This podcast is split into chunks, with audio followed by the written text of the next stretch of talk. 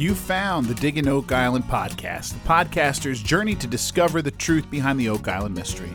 I'm Dave McBride. Thank you so much for downloading and listening. Don't forget, you can help out the show by leaving us a five star rating and a review on Apple Podcasts, Stitcher, wherever you get your shows. Also, come join us on Twitter and Facebook. You can follow the show at Digging Oak Island.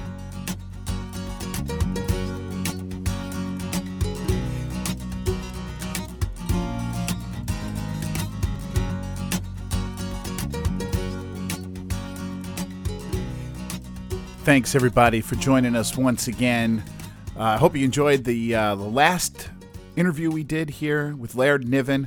Uh, that was a great interview, and I got another great interview for you today. As you see, my this summer, rather than the, like kind of research heavy stuff like we were doing last summer. This summer, what I really wanted to do was sort of give some opportunities to uh, a few of these theorists, some of the people on the show, to really just sort of expand a little bit and talk a little bit more about what they're doing with regards to Oak Island and the work on the island they've done and all that. And I've got a lot of plans for some more researchers and some more people on the island uh, who have been on the island at least, and some theorists and that kind of thing for the next couple of weeks before we actually take another kind of short break before we get to the opening of the new season of The Curse of Oak Island, which, you know, isn't that far away. So today, I did a conducted a great interview with a person who I consider a friend, especially a friend of the show.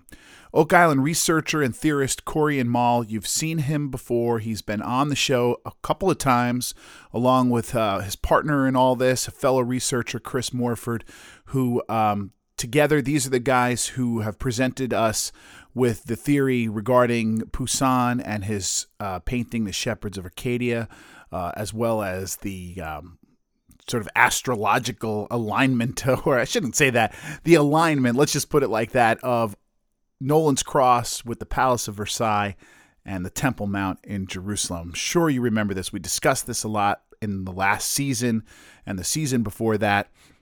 Um, this is a great in depth conversation. What I want to do when I talk to people like this is I want to give them a chance to sort of explain a little bit better. I mean, these guys spend hours and hours on the island and years and years doing the research, and usually their time on the island is cut down to, you know, a few minutes at best. And what I like to do is to give these guys the opportunity, these theorists, the opportunity to come on and talk more and give us more information. How did they get to these things? What are they learning? What are they doing now? You know, how is this evolving? How has it already evolved? You know, what didn't we get on the show? And Corjan and I discussed his incredible knowledge of just everything that has to do with his theory. I don't want to give any of it away because it's a really exciting, really fun uh, interview to listen to. And for the last couple of years, I've been trying to get Corjan on this show because really from the very beginning of this podcast, there has been no one more supportive of this show than Corjan Mol. He has been, like I said, a friend to the show and a friend to me right from the launch of this podcast. He's been incredibly helpful um, with pointing me in the right direction of some things now and again. Uh, he's always open to discussing stuff, um, and obviously, and you'll hear here, he's you know he's got some non-disclosure agreements he's got to deal with, and they all have to do that.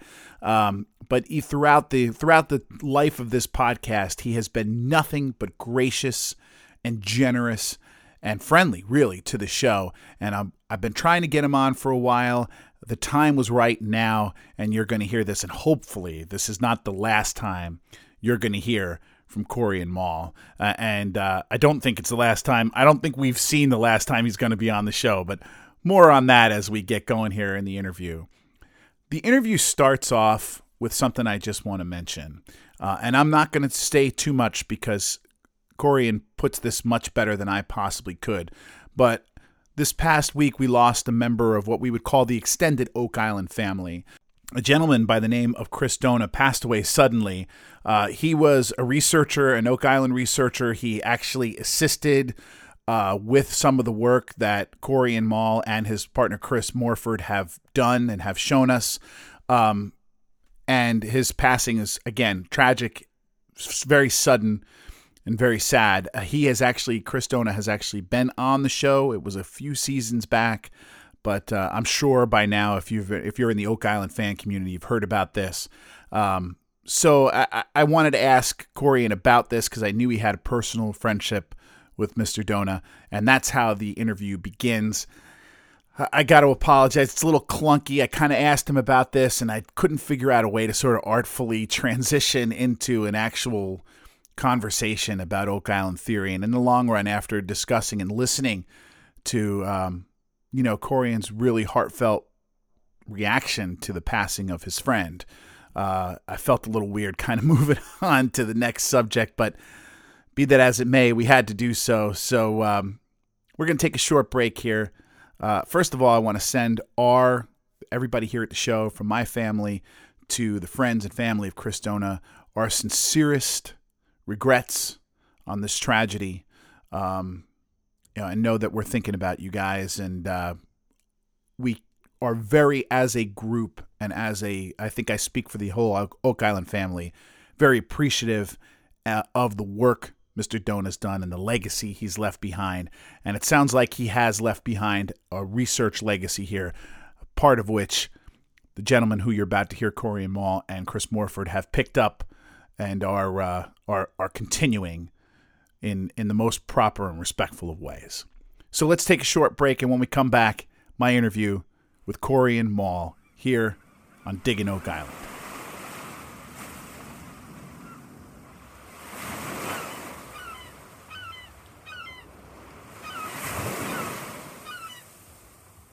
Joining me now is Oak Island. Now, here we go. I got to get this right. Oak Island researcher and former Oak Island theorist. Corey and Corjan Mol. and thank you so much for joining me. Um, hey, man. This has been a long time coming. I'm glad we finally got together to do this. Um, i got a million questions for you. We're going to get to all that. But before we do any of it, um, I just want to ask you about somebody who we lost, a member of the Oak Island family who we lost, uh, um, a gentleman named Chris Dona. And I don't know if I'm saying that right for one thing. I think I am. Um, but I don't know if people remember him. He appeared on the show. Uh, can you explain who this gentleman was and how big a loss this is for us? Um, yeah, and what a way to start. Um, but I guess. Uh it's the proper way to uh, spend some time yeah on him and uh, um, and remember him a little bit. I actually just heard uh, he passed away this morning when I woke up, and I had a million messages uh, in my inbox from uh, people in the uh, in the community, and I'm I'm still in shock. knew him very well. Um, Chris appeared. You know, I always mix up these seasons, so yeah. Uh, so bear with me. But uh, he was on one of the earlier seasons uh, and introduced, you know, the idea that astronomy has a lot to do with Oak Island, and um, that the position of constellations and stars you know, could reflect on the ground and lead to certain points of interest uh, right. on the island, which were worth uh, digging or telling their own story. Um, you know, Chris Dona was a sky guy, he owned this guy. Um, uh, Chris Morford and myself, we worked uh, together with him very closely for I think uh, uh something like over a year uh, at the time uh, when we were doing the Versailles research. You know the the alignment, and and he he literally brought you know a new dimension to this thing right. because he directed our eyes to the sky and showed us how you know these constellations aligned and what an important part they played in the grand scheme uh, cooked up uh, um, you know by the Sun King and his uh, uh, uh and his helpers. Um, and he, and he and he was incredibly uh, good at that. Um, so you know he'll be he'll be missed very much. Another thing that was characteristic about him which I which I should share I guess the, the request to to talk to um, um, to Chris It was actually suggested by uh, by Rick Lagina in one of our war rooms, who said, you know, you, you should talk to uh, to Chris Dona. He, uh, he knows a lot. Uh, he has this uh, uh, amazing ast- uh, astronomical uh, knowledge. So astronomical in uh, in many senses, I guess. Right. Um, and uh, so, that's how we got in touch. And and and Chris was a real bridge builder. You know, in the the, the, the community of Oak Island research is not very big. We all know each other.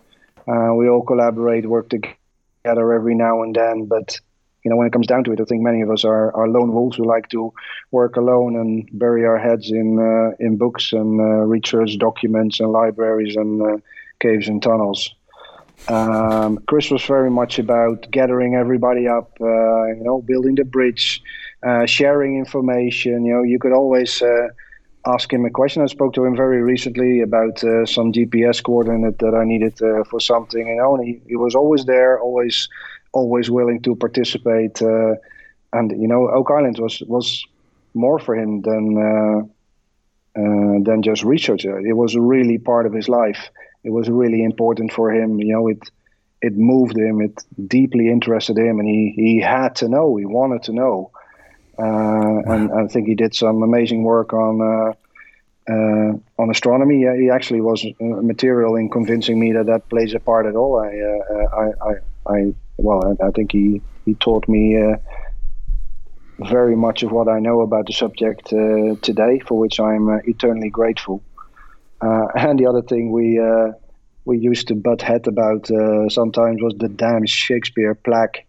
uh, that, that, you know, the memorial plaque for William Shakespeare in the Holy Trinity Church uh, uh, in England, um, uh, which had his focus and you know on which he discovered one amazing thing after another, and you know, and, and, we could also he was a obnoxious, you know, he, we could also headbutt, but but he, he, he was a very personal guy. So um, if we had had like an issue, which which happens if you work so closely together sure. for such a long time, you know, we used to call each other uh, on Zoom on the weekend, you know, have a chat, you know, before you know, you know, we would be be be laughing our asses off and uh, always ended uh, with a smile, more understanding, and, and uh, I think without any exception, you know, we always said to each other, you know, we need to we need to talk to each other more. We need to do face to face more. We need to right. travel to each other more. But then, you know, of course, COVID kicked in, and we were sort of all uh, uh, tied to our chairs. Uh, um, but that was Chris Doner, and boy, will we miss the guy. My friend, I'm sorry for your loss and uh, for everybody here who's involved. I mean, this is, and it seems to be a pretty tragic situation. So uh, I, um, you know, I'm glad we had a moment to talk to you about this and let the listeners know how much he meant, not only to you, but to also to Oak Island and to the researchers of Oak Island. I feel like every subject we're going to do now is a little flippant, you know, a little a little less important. But let's go to that and brighten things up a little bit if you're okay with that. Um, yep. What I want to start off with is the one thing that researchers, theorists, and everybody who comes on the show doesn't ever get, which is sort of what they call in the comic business your origin story, how you ended up here how you ended up doing this.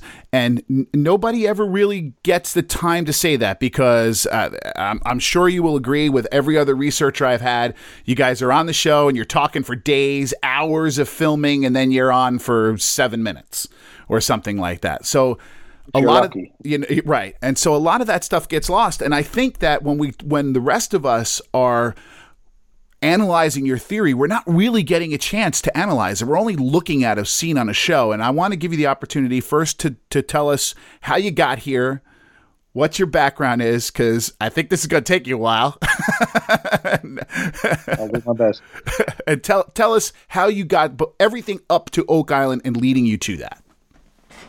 Sure. Yeah. What a great question. Uh, and before I go into that, Dave, um, there's a a very clear distinction between you know Oak Island the research and Oak Island uh, the television production. Right. Um, so when you sign up, you know you know you're going to be whatever you say is going to be edited. And you never know what it's going to look like on television, and that's okay. You know I've uh, I've accepted that, uh, but I can tell you, and I think uh, previous speakers uh, uh, have said the same thing before me. Um, the Oak Island team has all the time in the world for you uh, if you want to sit down and do a war room of five hours, they will actually sit down for five hours and listen to you. Uh, wow. uh, they're very knowledgeable. It's uh, usually very interactive, and uh, you know it's it's a great thing uh, to do. And then you know to make television out of that, you know I uh, I, I, pity the poor editors uh, in LA uh, who have to make uh, you know yeah. a consistent story out of all these things that they hear. Right. Um, so um, yeah, about myself, I think. Um, well, I don't think I'm. I'm pretty sure about it. I started um, this journey in 1995 uh, when I was on uh, the Isle of Malta.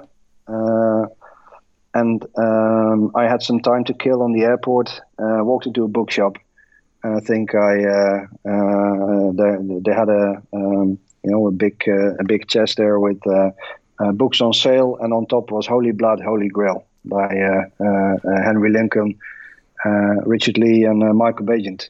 Um, so and, at the time I was fully uh, uh, unsuspecting uh, of that whole story, but I read it on the plane and I I can still you know almost remember what it what it did to me and, and how much it it touched me. Um, I come from I'm not going to say I come from a, an ultra religious family, but we we did go to church. Uh, uh, I was an altar boy even when I was younger. Uh, and uh, um, you know the, the the Bible wasn't hammered into me, uh, far from. But I was familiar with the stories. Went to a Christian school, and to to to read that uh, you know there was a chance that uh, uh, Christ had been married to Mary Magdalene, that they had children, that whole thing. You know, it's basically the backstory behind the Da Vinci Code, but right. but way before Dan Brown um, uh, right. wrote it, his novel. So yeah. it's the book that connects Christ to the Merovingians, right? And it does. The, the, and that whole line that, that that Dan Brown talks about. That's that's correct. Right. Uh, I, should be a bit clearer. Holy Blood, Holy Grail is the story of a village in the south of France called Rennes-le-Château. Right. Um, where in 1885 a new priest uh, uh, started uh, his career as a priest uh, he uh, he found this dilapidated church that he needed to renovate, and during the renovations, uh, he found some documents, allegedly, um, and and then uh, the whole mystery and uh, conspiracy theory situation starts. He might or might not have found the bones of Christ. Um, right, right. pieces from the Old Testament, a parked UFO under his church, uh, the bones of a, uh, uh, um, a Merovingian king. Right. Uh, certain relics, the body of Mary Magdalene, uh, or perhaps just uh, gold and possessions of the nobility that had to flee the area at the time of the French Revolution. Um, it's an incredibly interesting and layered story. Mm-hmm. Um, and uh, I wanted to know more about it. So um, uh, I think the next year I was on a holiday and I was in the area, so I, I decided to visit uh, uh the village of Rennes-le-Château, uh, visited the church and the museum, and and basically uh, got an interest. And then um, at the same time, you know, I was talking to my to my dad, and we were discussing how you you know you move out of the house and. And, and we, we were really talking about how, how well do we know each other I mean, you've raised me, and then I left the house. You said, "Hey, mom, hey, dad," uh, and I was gone. And then you know you return every second weekend. You know, the first years uh, to bring your laundry and uh, and get supplies, and then later, uh, you know, to uh, to show the kids, uh, let them watch the dog for a day, and and that's it. So um, I said to my dad, you know, how about you know you and me go to the south of France and we we investigate this mystery. And I remember, you know, we, we were going to drive to the south of France, which was like, uh, you know, a 12, 13 hour drive from my house. And, and, and I really couldn't sleep the night before because I thought, you know, I'll be sitting next to the guy for 12 hours. What the hell am I going to say to him, right? uh, uh, even even though he, you know, he's my father. Uh, but man, it was amazing. Um, it was um, it was it was deep and it was revealing and it was interesting and uh, you know, it's it's it's really uh, so Rennes Chateau is where I met my father. Wow. Uh, so so that that's that's how special the place is for me. And you know, I started researching. Uh, uh my father has a good background in uh, in theology and Um, you know, everything uh, to do with the Bible. Uh, he speaks French very well. Uh, my French is okay. I went to school in Paris. Um, so, but he, he, you know, he's a bit older. So, uh, um, um, the churches in the south of France are always locked, and the key is in the hands of the lady who lives next to the church. Right, and right. my dad has a uh, a real talent for. Uh, you know, you know, luring the lady out of the house uh, with the key in her with the key in her hands. So we've had many a private tour of uh, of all these places that featured uh, uh, in Holy Blood, Holy Grail, but also in, Right. in many other books, and uh, that's how it went. Um, uh, I started uh, collecting uh, facts, photos, started building a website. I got in touch with uh, the likes of uh, Andrew Gough and Philip Coppens, the late Philip Coppens. Unfortunately, uh, we did a, uh, a podcast together called The Rennessence, the essence of uh, of Rennes le Chateau. Illuminate your ears. Um, Is that still? um, can you still get that? It's that is still on Spotify. Yeah, it's still there. Excellent. If you uh, search for Rennessence, um, uh, and then R E N N E S S E N C E, Great. um, uh, you will find it. And what, what we did, we we basically interviewed every author, researcher that had something to do with the mystery, and there's some big names there: Steve Berry, um, uh, Kate Mosse, uh, Henry Lincoln. Yeah. Uh, but also uh, uh, French authors and uh, and researchers. Uh, some of some of them uh, who've passed away, and it's you know it's amazing to uh, that you're still able to hear them explain their theories. So you know we had a laugh, we we, we had good fun, and then uh, uh, some stage uh, I was asked uh, uh, to do something on television for the Forbidden History series. Right. Um, and you know, and, all the while, you know, your your knowledge of the mystery increases. And I had this great fact base. Uh, I don't have a very good memory, but uh, I had this great fact base on my website, and a lot of people uh, visit it. And then one day, a couple of years ago, uh, uh, I got an email from a uh, a research assistant from the Oak Island team. Um, did I know anything about a painter called Nicolas Poussin? and uh, uh, could I talk about uh, any you know esoteric stuff in his in his paintings and uh, and, and his background, um, which I uh, which I did, um, and you know Poussin is a uh, uh, a painter which uh, uh, features frequently in the in the mystery of Rennes Chateau. He's uh, associated uh, with it, uh, uh, you know, to a large extent. Uh, so I, I, I knew a number of things and uh, uh, talked to the lady, and then you know she uh, um, invited me to do some sort of an audition. And I, you know, I still remember, uh, uh, I, you know, I was behind my uh, uh, my computer, and you know, the camera opens up. Uh, we had a Zoom session, right. and, and there was the war room of my favorite show. Uh, so I, I really, really, I, I really couldn't believe it. So uh, you know, I had a chat, uh, uh, and uh, after the chat, uh, I think within two hours I had a ticket, and uh, the next Sunday I landed on, uh, in Halifax. Um, so um, that's uh, I think uh, that's how it came to pass. you have. I have a couple of questions just from what you're saying there. Um, they were on to Poussin before you. Like Yes. they were, call, were, so they came to you about Yes. Poussin. Um, yeah. So so can that- you that was- explain why this is that so would be? You know. I can. Um, uh, so, sorry for interrupting you all the time. Call it uh, enthusiasm. Um, yeah, they came to me. Um, and I think the reason uh, they gave is that uh, Poussin kept coming up in, uh, in many of the theories that they were presented with. Okay. So they uh, uh, they thought, you know, there must be something about him. Uh, you know, can you tell us a bit about the guy? So I was, you know, imagine my surprise when I saw myself on television as a theorist. Um, but uh, uh, you know, that, that's uh, that's not a problem. But that, th- this is how it happened.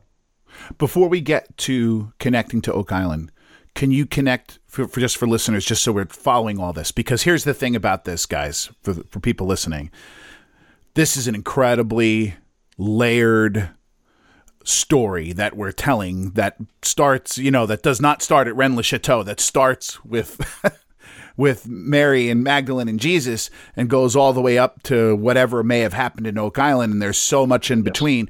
So I, am ne- we're never going to do all that in this conversation, but connect Poussin to Rennes le Chateau just so that people know what that connection is, and then we'll get to t- connecting it to Oak Island after that.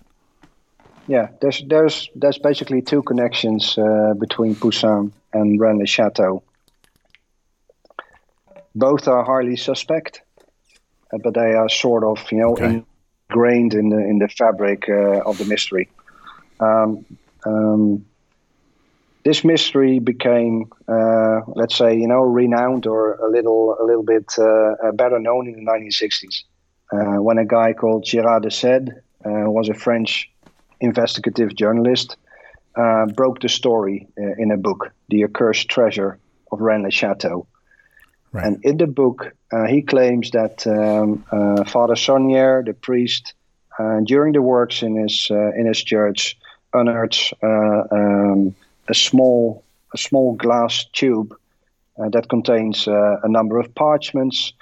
And uh, uh when you decode the parchments, uh, you get to a treasure. And whatever the treasure is, is dependent on how you decode the parchments.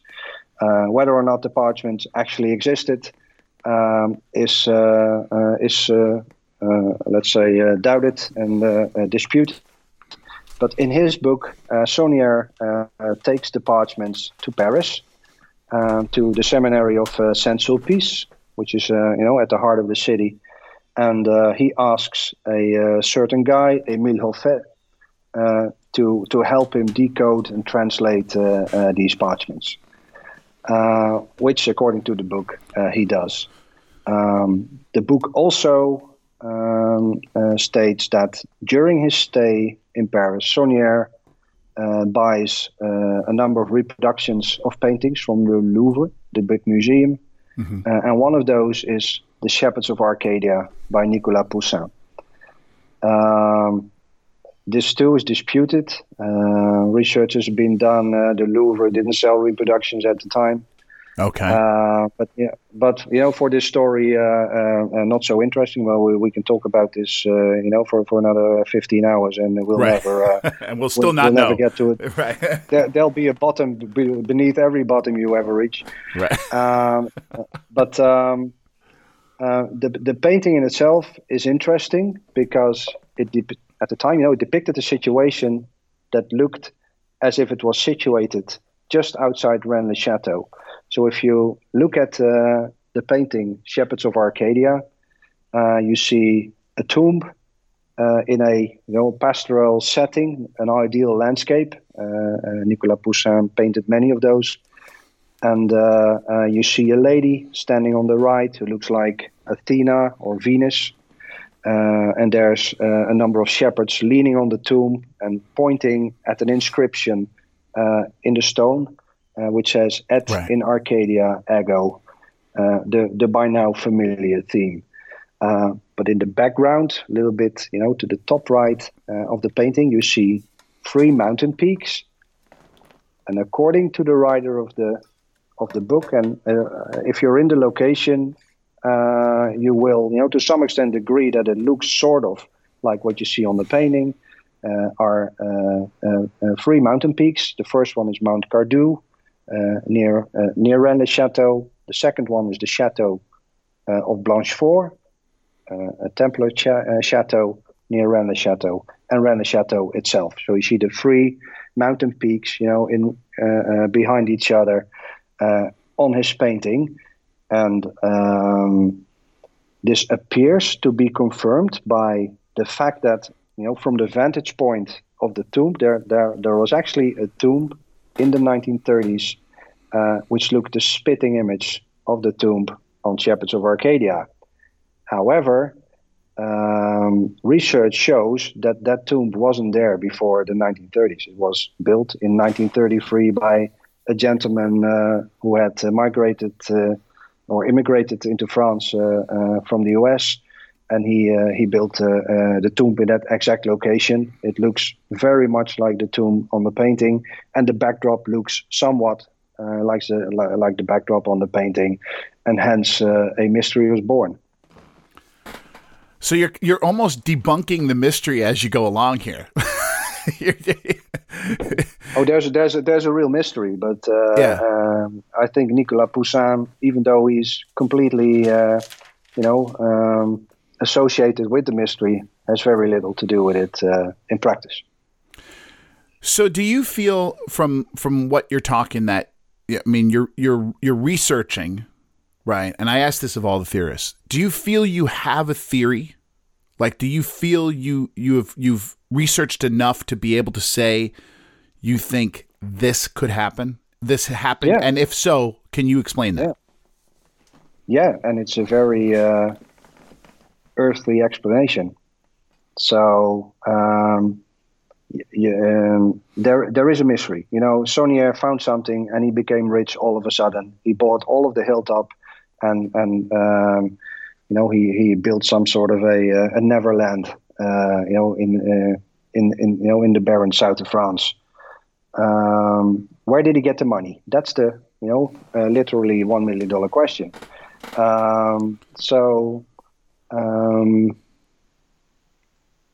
through the years, I've I've just been ticking off uh, the theories uh, one by one, and uh, what remains, uh, you know, um, might be the truth, and they are very uh, earthly motives to do with uh, um, money, riches, um, deceit, perhaps.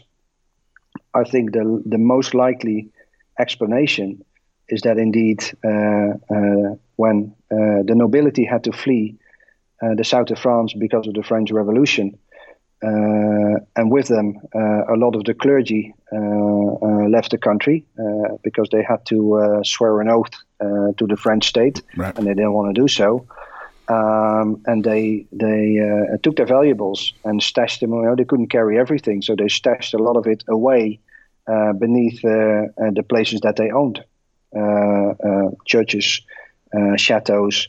Um, that's what appears to have happened. So uh, someone, uh, uh, you know, in the late 18th century, um, stashed stuff away under the church, blocked the entrance, hid a certain paper with some clues, and then left for Spain, where he died. A hundred years later, uh, comes in, uh, finds the parchment, uh, opens the vault, finds the gold, and starts uh, selling off the artifacts uh, or, or uh, you know the the coins or whatever else he finds uh, one by one. you know, Saunière used to leave his domain every now and then. He, he, he had sort of an uh, let's call it an early out of office reply uh, uh, invented. So we had notes that his servant would send to people who, who would send him letters. So uh, uh, if someone sent him a letter uh, on a Monday, I know he, he would receive that on a, let's say on a Thursday, and she would immediately send a standard letter back saying, you know, I'm really busy, but I'll answer you next week because I have to do this and this and this and this. While in actual fact, you know, he wasn't on his domain at all. He was somewhere in the country doing something. Um, uh, uh, from my perspective, likely uh, selling stuff because right. he needed to uh, keep paying his builders and uh, and architects, etc., uh, etc. Et so, how does this connect to Oak Island then, um, or does it? Because that's the that's the question here, right? It it might, but uh, not through Saunière. Um, so so how did so I knew of Oak Island, right? Right. Uh, so I've, I've always been interested in mysteries, and the mystery of Oak Island uh, is one. Sure. Uh, and I knew of the uh, the story about the Templars, and then you know um, uh, I think I discovered the show in in season four or something like that, and and started watching, and I, re- and I really I really liked it. you know I I watched most episodes if I could. Um, so when I got uh, the question, oh, can you tell us uh, something about uh, Nicolas Poussin? Yeah, sure, but why? And I, I, thought it you know was completely unlikely that there would be a connection between a, uh, a 17th century uh, French painter who spent most of his life in Rome, uh, for that matter, and right. you know a tiny island in the North Atlantic. Um, but well, I said, fine, yeah, I'll give it a go and see if I can develop a, a somewhat credible theory and let, let's let, let's see where we end.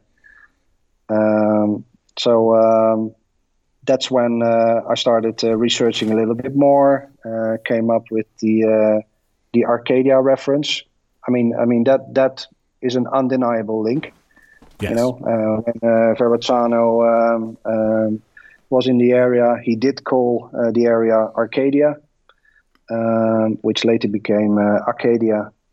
Uh, so that so that was, so that was a link. Uh, and then I uh, started looking at Shepherds of Arcadia. I knew that there was two versions of it. So Poussin actually painted it twice and uh, the first version uh, was uh, loosely based on uh, the painting of someone else, a guy called uh, Guercino, uh, who painted it before him. That had the same phrase on a tomb in a similar setting with two shepherds. Um, so I started looking in, into that that history, and then noticed that um, the first version of Shepherds of Arcadia by Poussin was part of a, a set of two. So he he painted pendants. So these were two paintings that were uh, really intended uh, to hang together. Right. Uh, uh in uh, in someone's uh, quarter. Um, and he painted these paintings. I mean, these were commissioned works, right? Right. And he painted this for Giulio Rospigliosi, which was the future Pope Clement IX, and the, the dating is something like 1629. Um, and these two paintings, so one of them was Shepherds of Arcadia. So you see uh, uh, an early version of the tomb. Uh, there's a uh, um, uh, a lady standing. There's a skull lying on top of the tomb. the familiar engraving is there et in Arcadia Ego. Right. In front of the painting, um, sorry, and then the other painting is called Midas washing um, at the river Pactolus. Uh, and it has everything to do with um, um, uh, the legend or the myth about King Midas. Uh, you know, he he was very greedy. he made a deal with, I believe, Dionysus, with the god Dionysus, and everything he touched would turn to gold. Right. Uh, which was fantastic uh, until he tried to have lunch uh, or shake hands with his daughter. Um, so he he really regretted it, and then uh, the god said to him, If you want to get rid of the curse, you go to the river, wash yourself. Uh, and from that moment on, uh, uh this river would be known as a gold river. Uh, and I remember I was sitting on the plane uh, over Nova Scotia. I think we were already already landing. I was looking at Google Maps, and I noticed the Gold River running next to to Oak Island. Yep. And that's when I made the connection. So what I told the guys I never told anyone I believe the Ark of the Covenant is buried in the Oak Island swamp. Right. That's what uh, editing does to you. Right. But what, what I would what I told the team is that if you believe that the Arcadia that was painted by Poussin has any reference to your Arcadia, then there is a possibility that the phrase on the tomb is an anagram. It could mean uh, Tego, uh, uh, Itego Arcana Dei, be gone, I conceal the secrets of God, which is a tantalizing meaning of the same phrase, et in Arcadia ego. And you have to know, et in Arcadia ego is, is not proper Latin. It's, uh, it's, it's a bit of a bent uh, sentence and it misses a, uh, it misses a verb. So uh, that would that might indicate, you know, that that something else is the intention and that uh, the phrase is actually an anagram. And uh, and there's multiple anagrams uh, that you can make, and one of them was an Italian, uh, Gita Neo Arcadia. Go on an excursion to New Arcadia. Um, so that would bring you to Acadia, i.e., New France. Um, if you would add uh, the second painting, uh, you could conclude, hey, uh, perhaps um, Nicolas Poussin um, intended to depict the Gold River here. Um, if you put the two things together, you could go near the Gold River. That would that would put you within three, four miles of the island. Of, of Oak Island, right. And I literally told the team, that's the best I can do. um, and then there's the other thing, the, the pentagram. People always tell me, um, uh, uh, you know, why you, you and your difficult uh, theories and uh, pentagrams and people, and you know that's that's not credible. And uh, um, but it is, and it's actually very simple. Uh, painters, not only Poussin, but many painters uh, through the centuries, I think they still do, actually used geometrical shapes um, to, um, you know, to anchor their composition to the canvas. Um, in case of Shepherds of Arcadia, that was a pentagram. That's not something I invented. This was research done uh, at the uh, uh, Royal College of Art in London. Uh, um, and uh, this was published uh, in a book by Henry Lincoln, I think in, the early 90s or the late 80s, I'm not sure.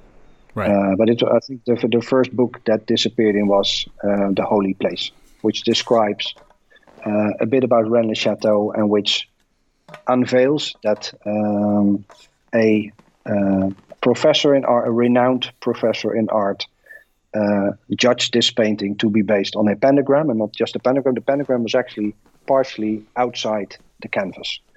Uh, so, so quite special. You know, a, pentagram uh, rings all sorts of bells. Uh, uh, sure if you're into iconography and right. esoteric research, you know, a pentagram is a shape that can protect something that's at the heart. Um, so so th- that's interesting. Um, I was uh, quite you know a rookie in my Oak Island research at the time, but I I did know from the television series uh, uh, about Nolan's Cross. You know this uh, these five megalith huge stones. You know, if you stand next to them, you won't believe how big they are.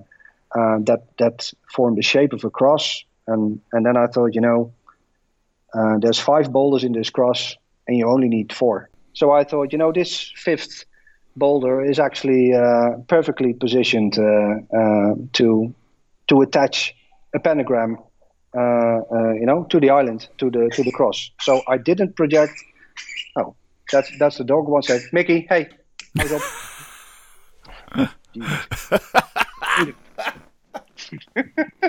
Kom, niet doen. Ja? Klaar? Okay, sorry, man. No, it's okay. so, yeah, I, I, I'm assuming that's the first in an interview, right? Yeah, it is. So, uh, yeah, so so five uh, five boulders to uh, to attach uh, um, a uh, uh, a pentagram. So I never projected Shepherds of Arcadia on the island. I didn't have to.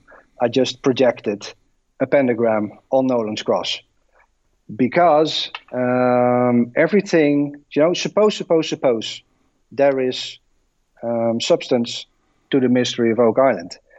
Um, that you know that would imply that at some stage a boat full of guys and maybe a couple of girls would land on the island.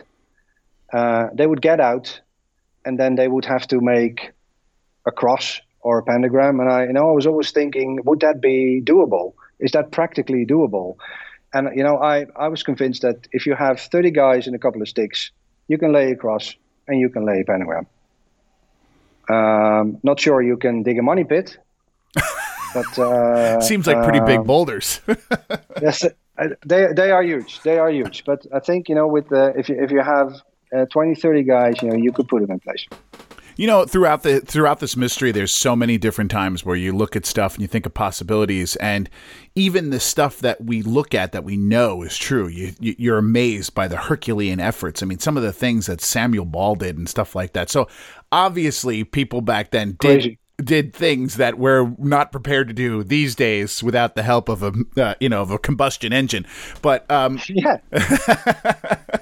absolutely so since you had this conversation with the guys, since your first time there, you've continued to research the Poussin angle. I have. And there we've seen updates to this, and it almost seems like you're following this trail. And before I get to that, the question that I always have for these type of things is why would Poussin do that? If there's a treasure on Oak Island and he knew about it, why would he put it in a painting? Why leave a trail behind? If you want to keep it secret, the best way to keep it secret is to shut up about it. Yeah. Right? So and that's a question I think is sort of a catch-all question that involves a lot of theory. So I'm just curious what your what your answer to that is. Yeah, yeah, that's actually a fantastic question. Uh, and again, I think the answer is very simple. Uh, he would hide clues in the painting because he would be asked to do so. You know, Shepherds of Arcadia, uh, and not only Shepherds of Arcadia, the Mona Lisa.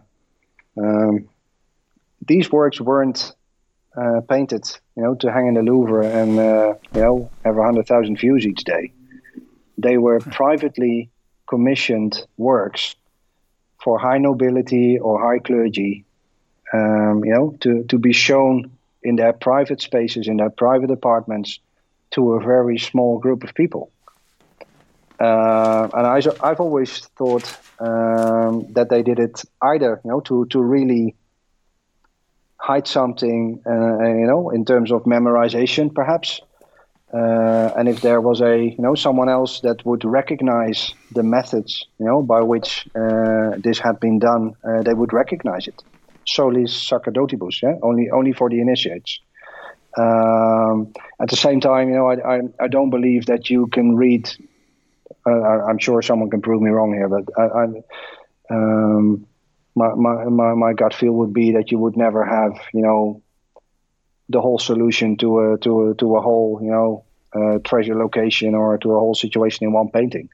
Uh, it feels to me, it feels very much like they knew something and they wanted to show uh, other people that they knew something. Um, uh, in Poussin's case, um, he made this in uh, what, what, did I say? 1627, 1629. Mm-hmm. Um, the second version of Shepherds, so that's the first uh, version of Shepherds of Arcadia. The second version, he made, um, you know, the most authoritative sources uh, put that painting in the 1650s, 1655, uh, which is um, 20 years later, a good 20 years later, uh, when we wa- when he was a lot more famous.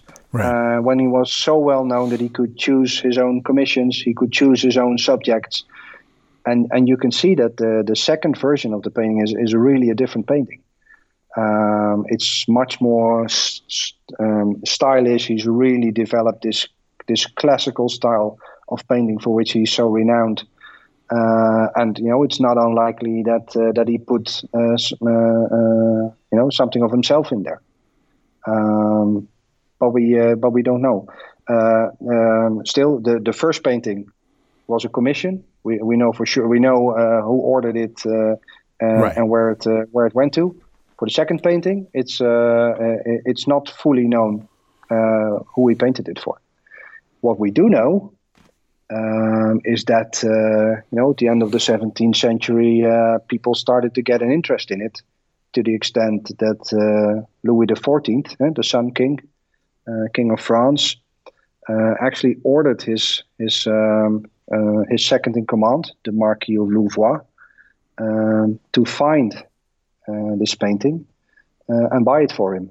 after which, he, he found it. He bought it together with two other works and uh, he put it in his uh, petit appartement, in his private quarters, right uh, at Versailles. So the the painting clearly had meaning to the Sun King. So okay, so let's so so let's go to the the alignment if we can, uh, because sure. we're already running long here, and I got so much more I want to try to get in. But um, I you I feel like you guys sort of shook everybody, and certainly made a huge, probably one of the biggest splashes I think in the show's history with the theories being presented. Was this thing, was this alignment? I mean, I haven't seen one theorist come on generate so much academic conversation between the Oak Island fans as this one thing did.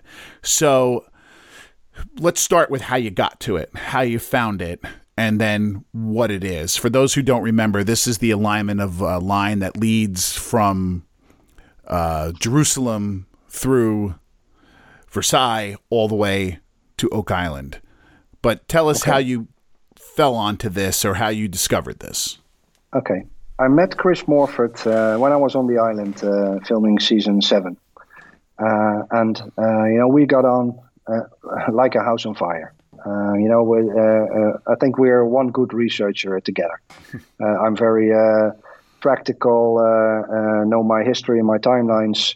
Chris is, has a lot of esoteric knowledge. he's, a, he's an active Mason and he's the man, he's the fountain of knowledge and and together, you know, we uh, we made for a combination uh, uh, that you know uh, through which we could really move, keep moving forward all the time. Can't tell you exactly how, but um, the journey went uh, from from America uh, to England, and then you know we knew we had to look at Versailles, and we knew there was something going on with the menorah. We had found literal references to the menorah. Uh, again, uh, I can't disclose how yet. Okay. but but we knew what we were looking for and where. Um, so we focused on Versailles, and it was actually Chris Dona um, that had suggested in his war room on Oak Island that uh, uh, Nolan's Cross was somewhat uh, aligned with the Temple Mount in Jerusalem.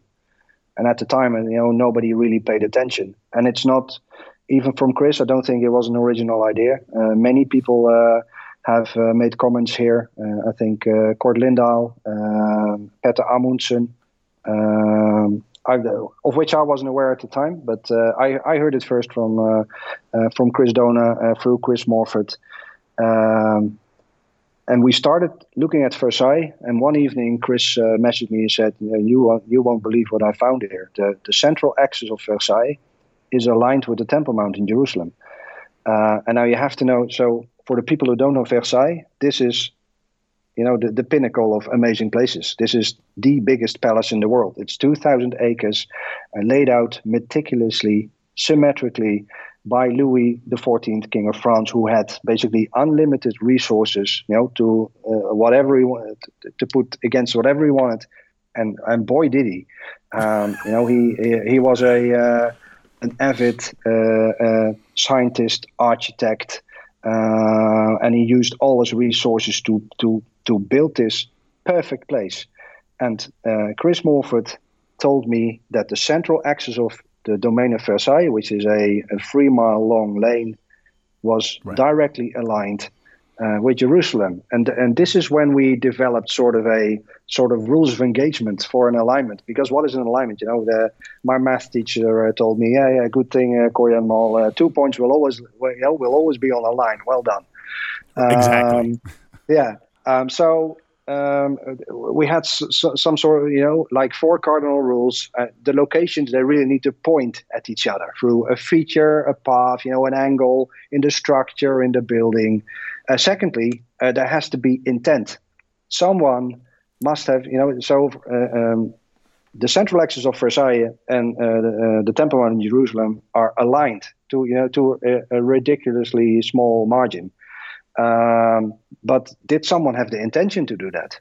So even if the buildings are aligned and the pathways are aligned, did, did anyone have the intention?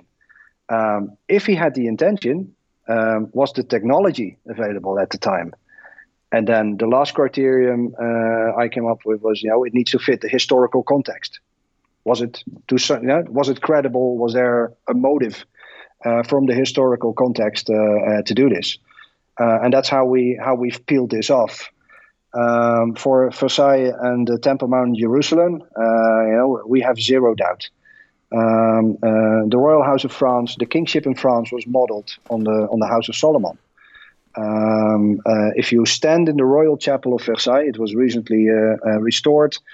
You'll stand in front of the altar. To to the left on the wall will be um, the menorah, on your right will be the Ark of the Covenant. Every sculpted scene that involves Jesus in the chapel involves the Temple of Jerusalem. Right. Um, uh, and there's many other things. And let's not forget uh, that um, um, from our perspective, the whole royal domain of Versailles is laid out like a giant seven-arm menorah. Right. It's the biggest menorah in the world, uh, which would tie it uh, to the Temple Mount uh, immediately. So there we thought Um, intent is there, historical context uh, is there, the alignment is clearly there. Did they have the technology? Um, yes, they did. Uh, already in the 16th century, uh, uh, French mathematicians and architects started writing about alignments. I have a library of at least 20 books that discuss this subject and that show that they clearly knew how to do this. Where it becomes disputed is is where it where the distances are becoming very very big. People can. Um, to some extent, understand how you know the Cassini brothers could triangulate a meridian across France even though their triangulations uh, already went across miles. Um, if it's further away, it becomes difficult for people to grasp. But um, it, it's really not more, and people are going to slaughter me for this online, I guess, but it's not more difficult than, than holding up a stick and watching the sky. That's what they did. They had progression tables. They looked at constellations. They knew they would move through the sky uh, they had their sticks, they uh, had tables, they compared, and then they knew where they were. It's a bit like GPS today. You know, um, I was in Nova Scotia recently uh, uh, uh, on a holiday, let, us call it, and um, I, I, I, was in places where I, I had my GPS device. I knew exactly where I was, but I didn't know in what place I was. Right. Because I didn't have a map. So you can know where you are, without knowing what place you're in. Right. The, these are two different concepts. So, someone, let's say someone in the Middle Ages who traveled to, let's say, North America, could look at the stars and have some perception of where he was if he compared uh, the sky to what he had seen at home. And if you had some simple uh, astronomical knowledge, uh, you could at least have a concept of where you are, even though you would have no idea what place you were in. Um, right the, the, the French made this into an art very early on. Uh, and uh, you know, I have examples that are much earlier than Versailles and the Temple Mount, where you you, you really you uh, you can't you really can't believe how they did this and what scale they worked on. But the you know the facts don't lie. Versailles, the central axis of Versailles, and the Temple Mount are on a line, and we call it an alignment. Now the controversial part is to the is to the west. So this right. is to the east. If you follow the central axis of Versailles uh, to North America, you will land in Nova Scotia. Um, we claimed on the show um, that it was aligned uh, with Nolan's Cross, with the spine of Nolan's Cross, with a deviation of under a degree. It's something like 0.7 uh, degrees, uh, which which renders it uh, which renders it useless almost straight away because that means what is it you know 20 miles uh, exactly on a real scale because it's across like a 5,000 kilometer distance. Uh, so you could miss the mark by uh, by 20 kilometers, and and we we were very clear about that when we were on the show. Of course, things like that tend to go missing on the editing table. Right. Uh, but we, I think, you know, we did uh, uh, frequently asked uh, questions uh, on many of the forums on Facebook right. after the fact, and I think people sort of bought that and understood that. Um, um, today, I know um, that the alignment is actually perfect. We looked in the wrong place. I, am not going to tell you um, uh, what and where. Uh, stay tuned. It's, it's, yeah, stay tuned. Yeah, exactly. Stay okay, tuned. good. But it was it's perfect to the meter. Um, with the um, spine of Nolan's cross. With the spine of Nolan's cross. And you're fo- but you're actually following an alignment that is uh, you're not just following an alignment that goes a few hundred acres in England in France. You're talking about one that leads from I mean, is it is it an alignment that goes from the Temple Mount through Versailles to Nova Scotia? We have found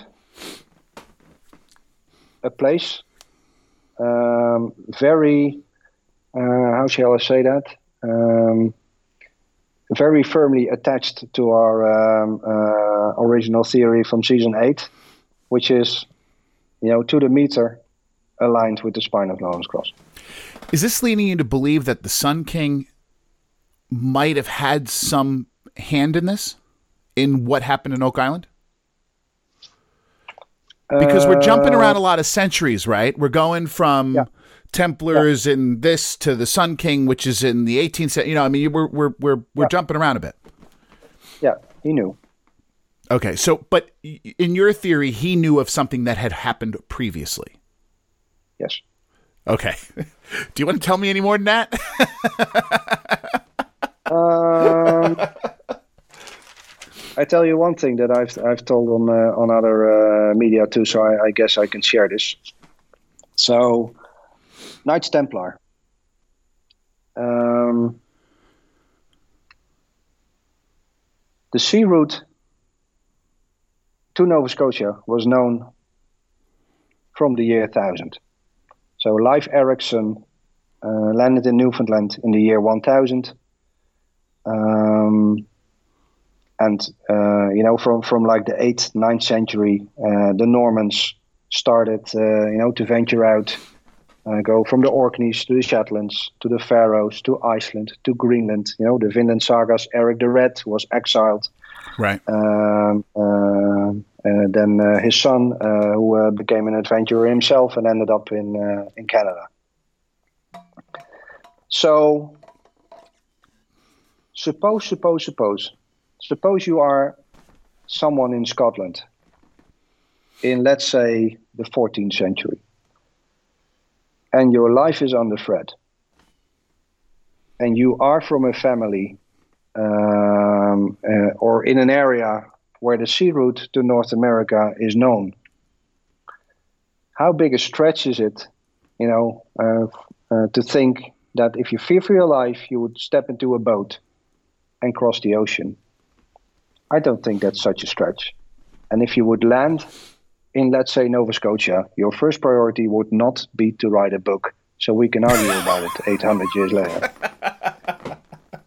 In 1309, there was the Templar trial uh, of the Knights Templar in Holyrood in Scotland, and we have the uh, we have the testimonies, we have the original Latin texts, and if you read them, you have to imagine that the uh, the arrest, uh, um, the order to arrest, came later in Scotland than uh, than in France.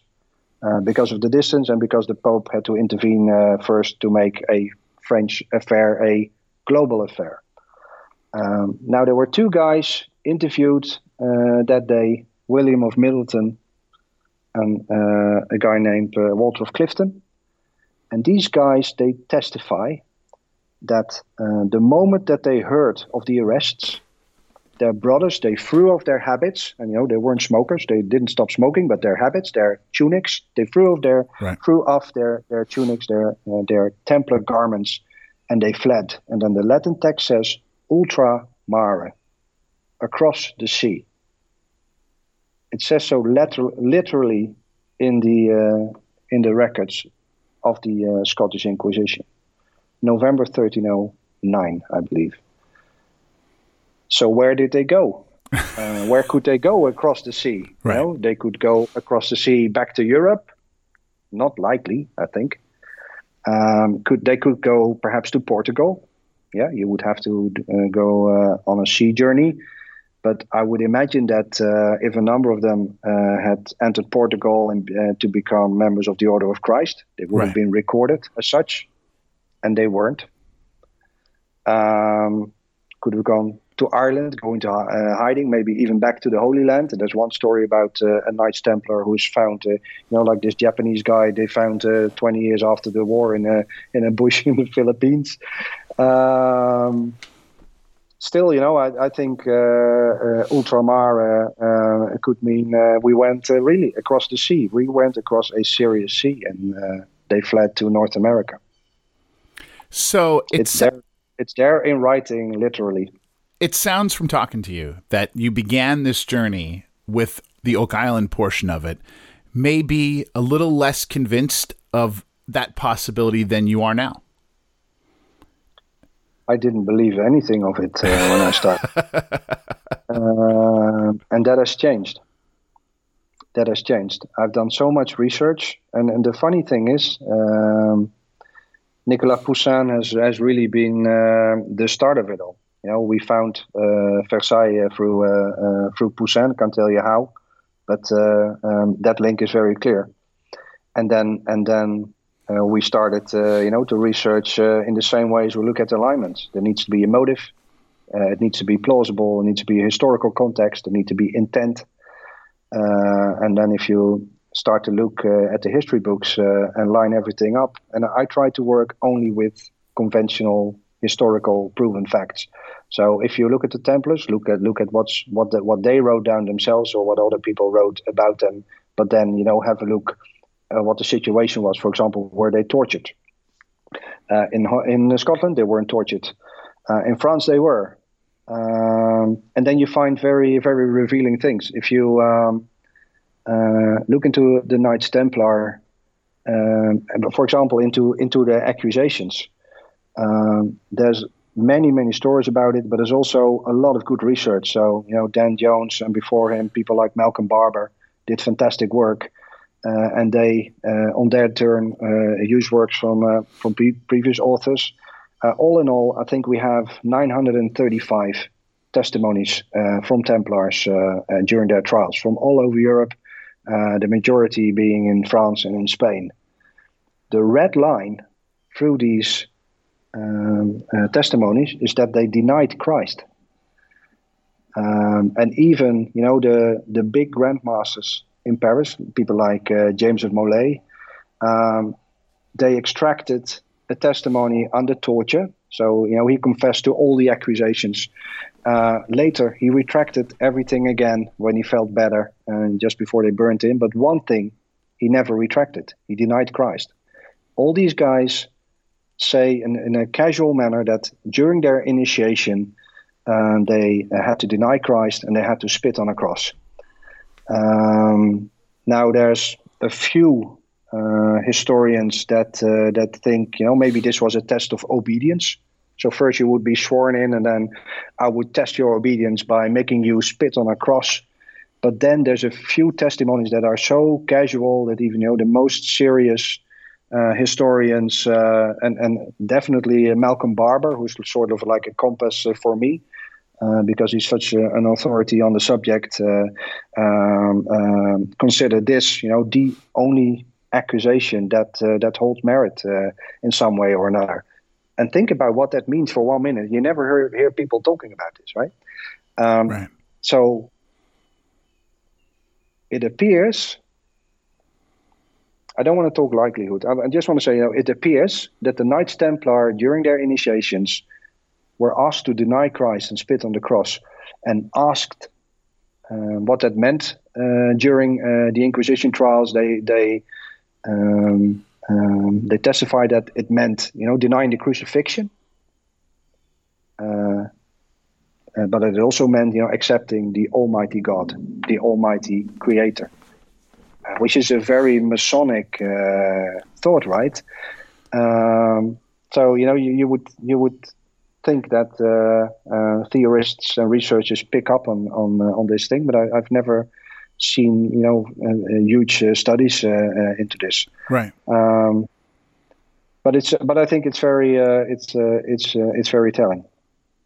You know, it's it's usually like you said, it's usually one of those things where people say, "Oh, they did that under torture," or they did that maybe as part of an initiation, as their way to show their obedience to God or to their leaders or whatever it might be, just like others yeah. were asked to deny Christ in the Bible and things yeah. like that. You know, so it is it is fascinating to hear this. I, I Corjan, I, I mean, I can do this for hours with you. I don't want to keep you any more than than we have. Before I let you go here, um, is there anything that you think we should know going into this season about what we've heard so far and what you've told us today? Did I miss anything? Is there anything we should be prepared with going into, you know, the next steps of this journey that you're taking us on? You have to open your mind and you have to make up your own mind about things. Did Henry Sinclair sail to the New World in 1397 or 1398? It's immaterial. The sea route was known in the year 1000. Anyone in Scotland could have sailed to North America from the year 1000, even if he was called Henry Sinclair. Um, but people confuse the credibility of Henry Sinclair as a prince or a part of the Zeno narrative or whatever. They right, confuse right. that yep. with the historical fact. uh, uh, same goes for the Zeno narrative. Um, uh, uh, the documents are there, but the map was created 150 years after the fact by a family member who found some documents. Um, so, of course, the map was off. But the Zenos were explorers. I mean, it's it, uh, there's no there's no dispute. The, the only dispute there is, is about their map and about this Prince uh, Zichmni or whatever his name was, who's associated with Sinclair. Forget about it. It's not relevant. Open your mind.